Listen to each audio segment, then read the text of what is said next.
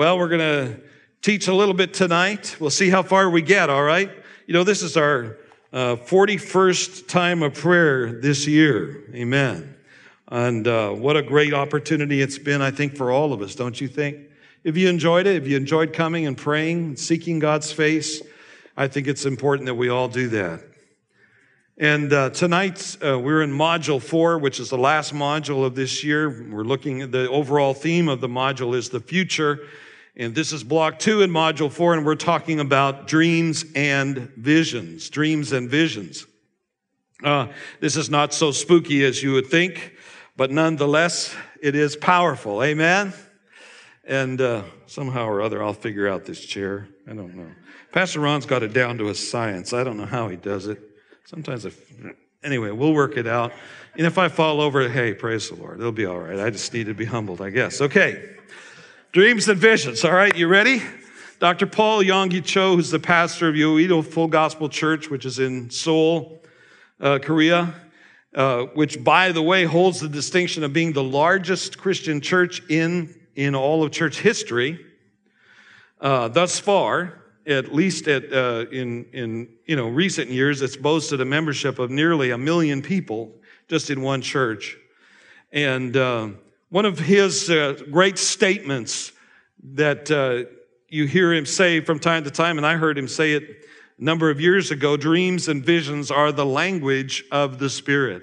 There some, there's one way that God communicates to us is through the language of dreams and visions. In his uh, 70s, Dr. Cho, Dr. Cho has set new goals for his church, which included a decade committed to the establishment of 5,000 satellite churches and 500 houses of prayer. And he's an example of what God can do with the future through uh, those who believe in dreams and visions they see, which others cannot yet see. Amen. So never despise the day of small beginnings. I remember uh, his great testimony, how uh, he was very poor and had no money and he was depressed and, and was sitting down one day and uh, God began to speak to him, I think through his mother-in-law. Yes, God can speak to you through your mother-in-law. And uh, if I have the story right, if I recall it correctly, uh, God began to speak to him and, and the Lord just encouraged him. He began to fast and pray and God began to move by the Spirit. And soon they were up in the thousands, and then to 25,000, and then to over 50,000 members. And uh, now um, nearly a million people that are identified with his church.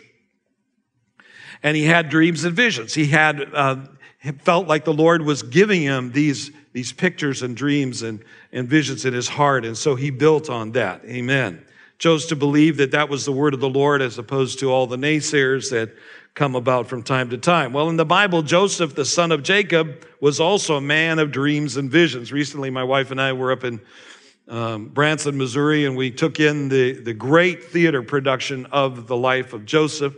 What a tremendous um, musical that they put on, very, very high quality. Um, that particular theater group is called uh, Christian Broadway.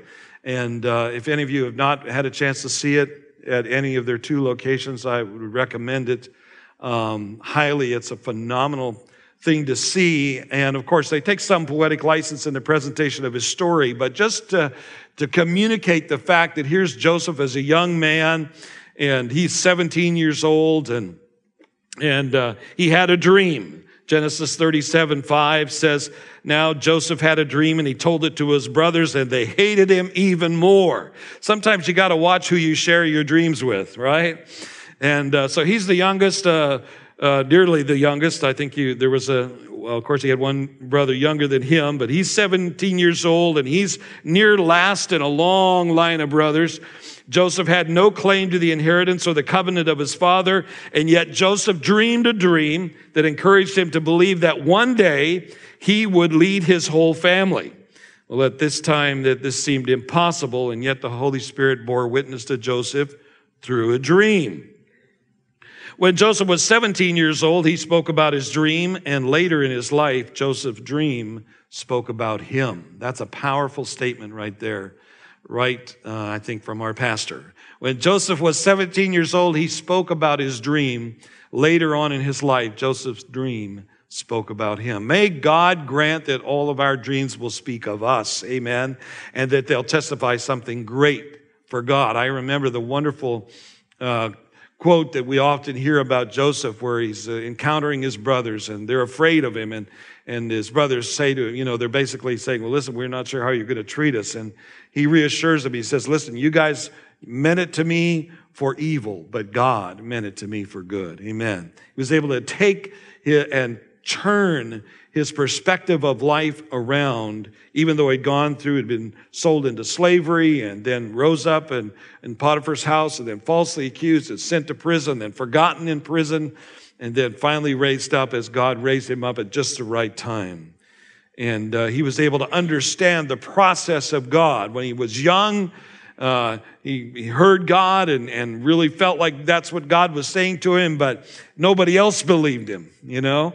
And then you would think uh, halfway through his journey that that uh, that it wasn't true that God didn't have that in mind for him. That here he is stuck in prison. You never know uh, where the journey of God will take you. Sometimes, and I imagine Paul and Silas felt the same way whenever. Uh, Paul had been commissioned by God and was on the road preaching the gospel, and he and Silas endured a night in the, the jail in Philippi, and uh, that many times he was beaten for his faith. The scripture tells us that God knows the end from the beginning. His way of communicating with us concerning the future is often done through dreams and visions. How many of you ever had a dream or a vision that you felt like was from the Lord? Let me see your hands. You don't have to have had one. It's really okay. But God does speak. Uh, and the prophet Joel spoke of a time when God would interact with his children by pouring his spirit out upon all flesh. Joel 228 says, and it shall come to pass afterward that I will pour out my spirit on all flesh. Your sons and your daughters shall prophesy. Your young, your old men shall dream dreams and your young men shall see visions.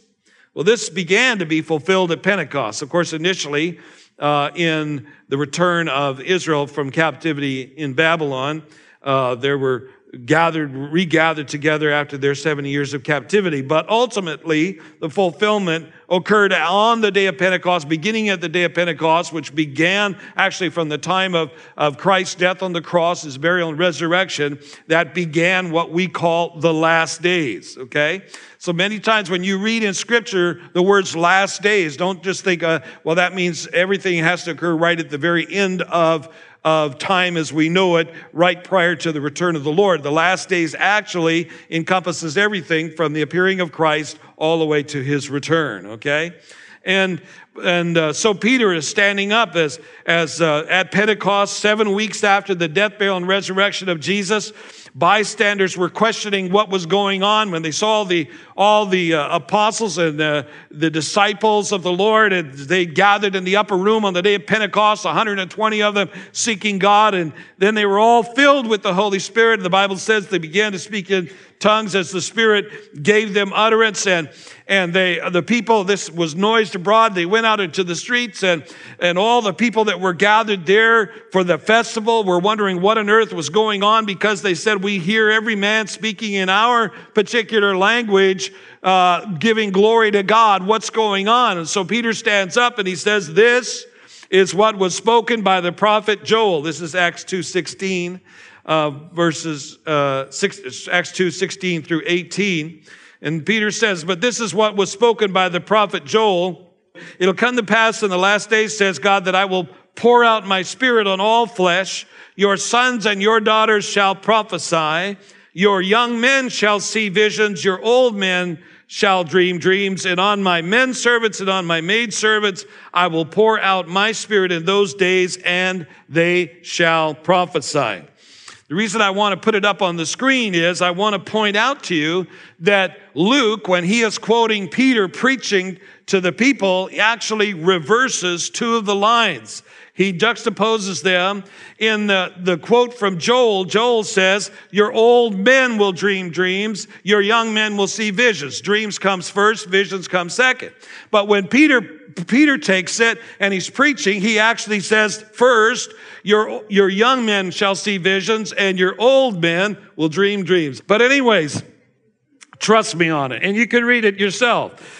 So he reverses the order. So what, what significance does this have? What does it mean? Well, simply, I think it might be indicative of something that as in Acts, the book of Acts, as Luke begins to pen the history of the early church through its first 40 years or so, there, that primacy, we see primacy is given to visions happening to God's people and God's leaders rather than dreams. The Old Testament, more, more primacy is given to dreams and less to so much to visions. They both occur. But in the New Testament, we see more about visions through the book of Acts than we do dreams. Anyway, just something for you to chew on just a wee bit. And uh, so then notice the, how many times we have visions occurring in the book of Acts. And all right. And uh, so Acts chapter 9, of course, what happens? Saul is converted on the road to Damascus. Yes, there is hope for Damascus. Amen. Even today and for those on the roads to it. Amen. Pray for Damascus. Pray for Syria. Pray that God would move. Amen. By His Holy Spirit. You know, history is really His story, and God is at work among the nations, even though we do not perceive it. Amen. And we need to be praying that the gospel would have free course. Praise the Lord. In all of those nations. Amen. Acts chapter 10. Uh, we see Cornelius having a vision uh, of, I think it was an angel, wasn't it, uh, that appeared to him and told him to uh, go and send for Peter. Uh, Acts chapter 10, he was a devout man, prayed continually to God. Verse 3 about the ninth hour of the day, he saw clearly in a vision an angel of God come in and say to him, Cornelius. And he stared at him in terror and said, What is it, Lord? And he said, Your prayers have been heard, so now send for Simon Peter. And then in the same chapter, uh, Peter is up on the roof of uh, Simon the tanner and uh, and he is up there and he's uh, falls in a sleep or falls in a trance or something. He was hungry, um, and he falls into this trance. In verse eleven, he saw the heavens open and something like a great sheet descending. So what happened was Peter is having this vision, and this vision is instructing him on how he is to treat uh, the way he is supposed to go to visit the, the Gentile Cornelius that God is calling him to go see. After all, Peter is kosher, so to speak, and he doesn't want to hang out with Gentiles. But God is telling him, don't, don't be this way. You need to realize the gospel is for all nations and all peoples. And so God cuts through his, his ethnic uh, provincialness and, and uh, instructs Peter to go to Cornelius' household and wonderful things happen and he witnesses to them all and they all get gloriously saved. In Acts 16, we're going to talk about this in just a little while. Uh, the apostle Paul sees a vision. In Acts 18, he sees a vision. In Acts 23, Paul sees a vision. And in Acts 27, all of these where the Lord's encouraging him to, for example, to keep on preaching in Corinth. You know, I've got many people in this city. The Lord stands beside him.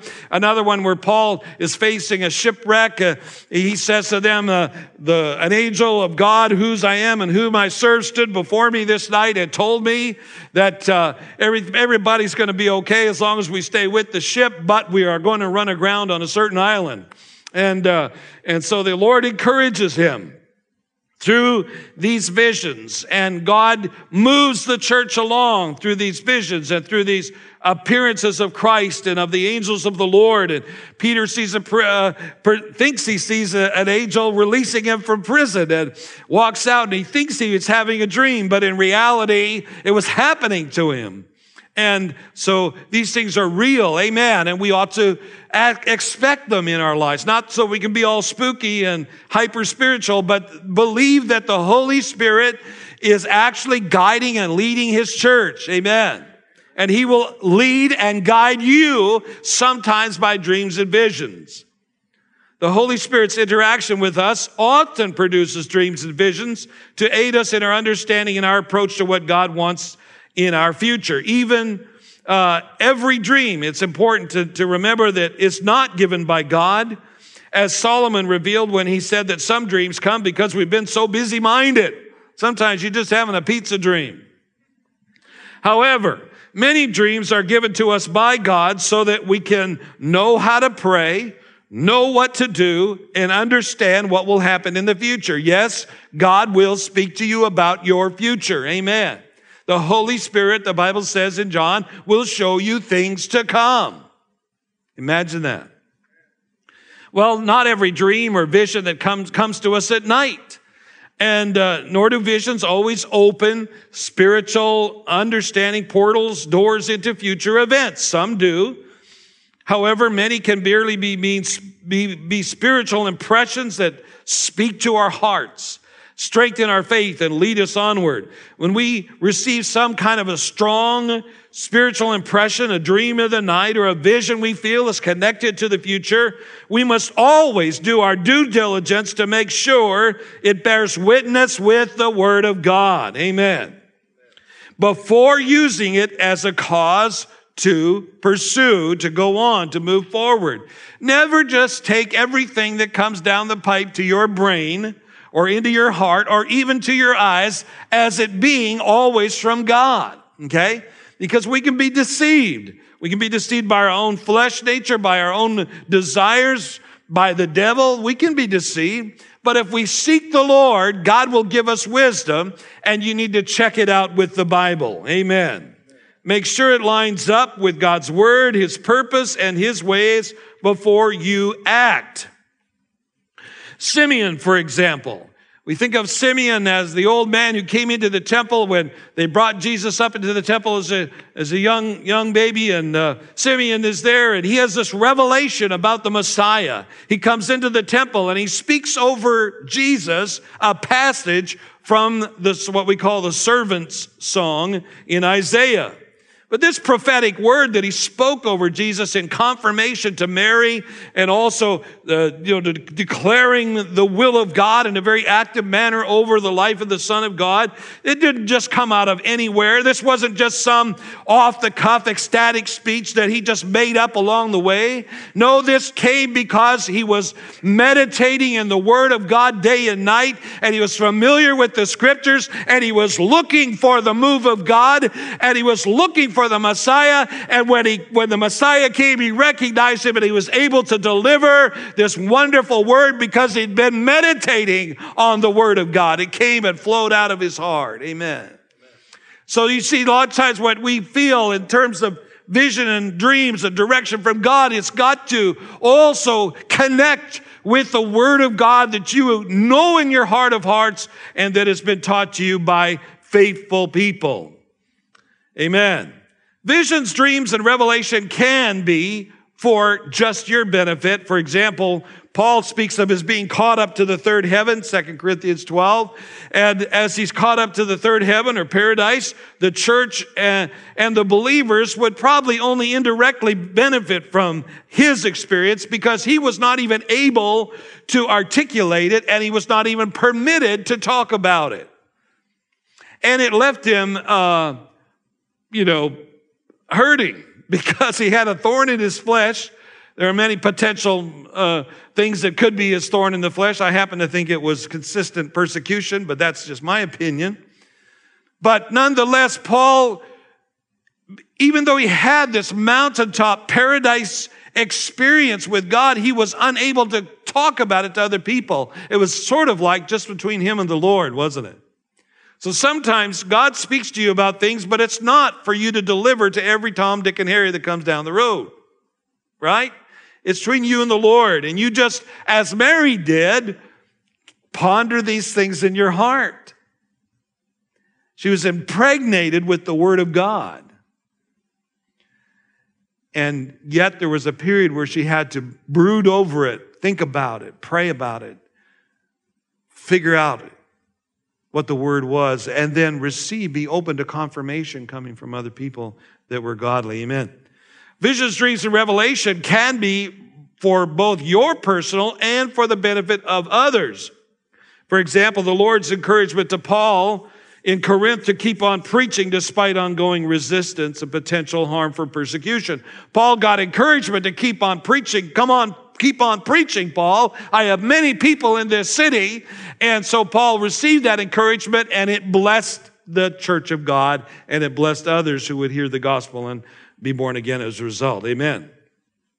And also visions and dreams are often given in the context of evangelism. fulfilling the command to preach the gospel and make disciples of all nations. For example, in Acts 16, after Paul shared his vision. You remember they tried to go into Bithynia and they tried to go into the province of Asia, but they couldn't. So they go down to Troas. When they're at Troas on the coast, this is all taking place about in modern Turkey. Uh, then, then he's at a place where they don't, they haven't, they've tried a couple areas, but they don't know exactly where to go. And then God speaks to him in a vision and he sees a man over in Macedonia, basically northern Greece, and say, come over to Macedonia and help us. So he shares it with his missionary team. Okay, he didn't just say, come on, we're going, God spoke to me. He shared the vision with his missionary team, and the Bible says they together gathered that this was the will of God and that the Lord was sending them to preach the gospel in Macedonia. So then after they, they, they decide this, you know what?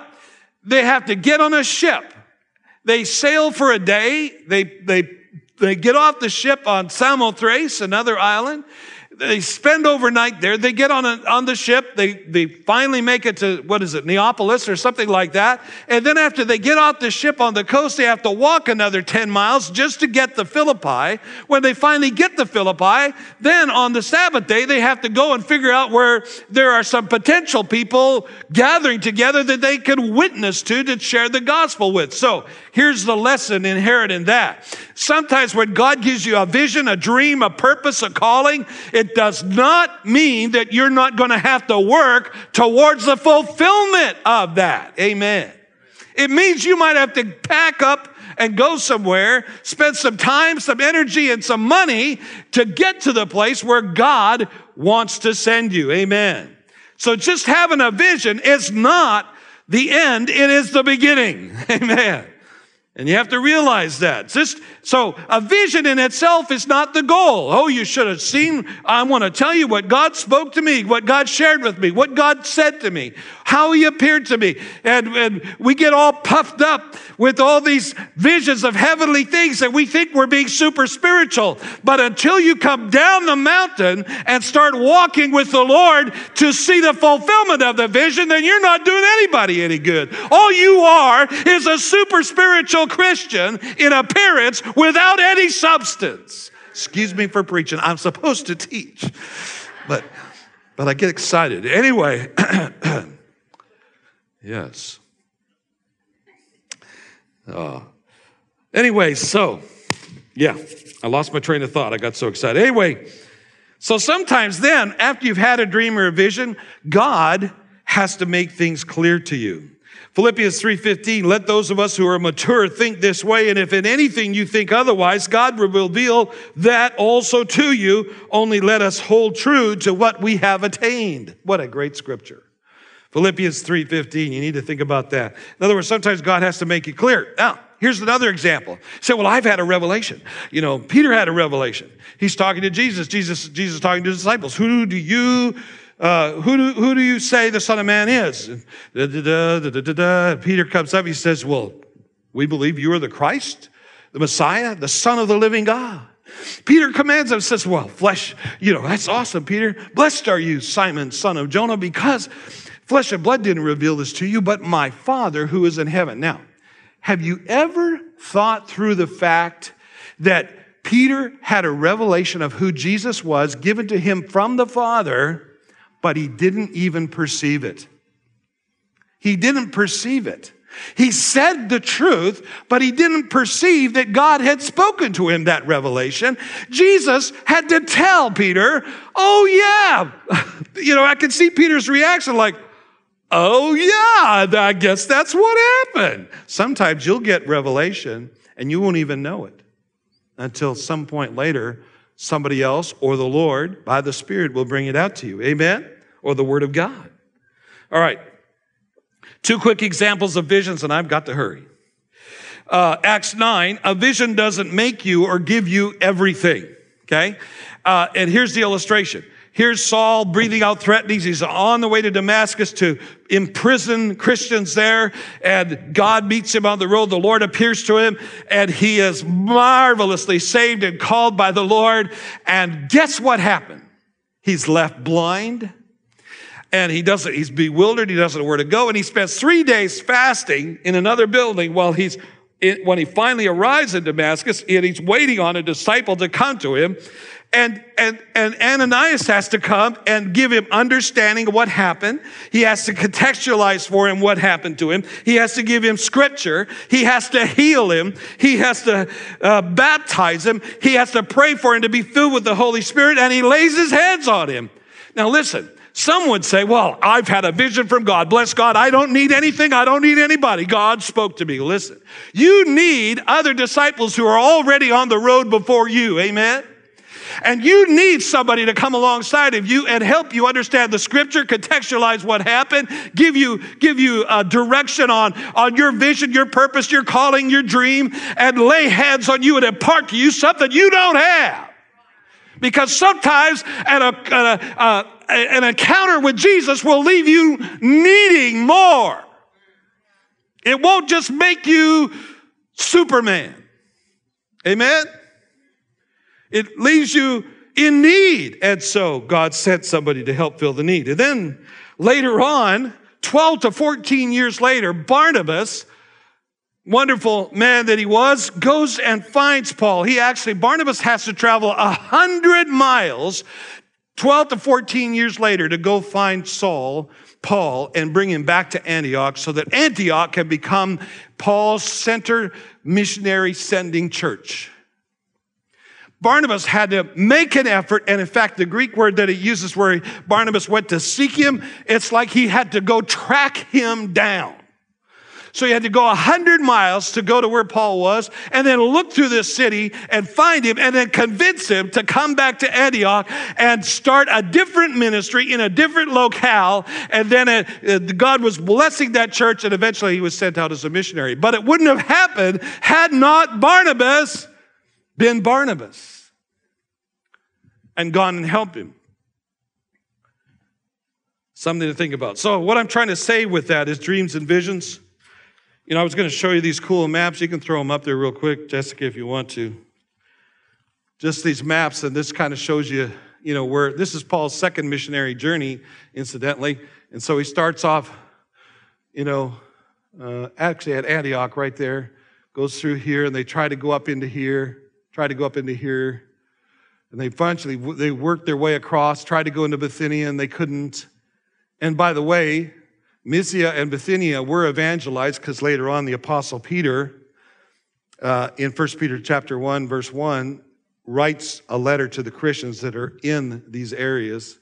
So they've been evangelized.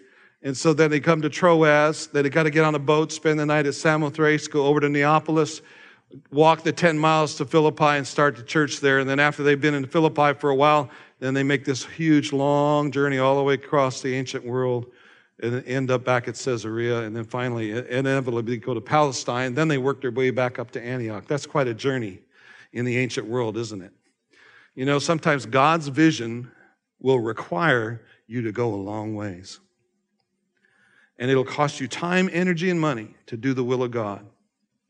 Amen. I had a couple other cool things to show you there, but we don't have time.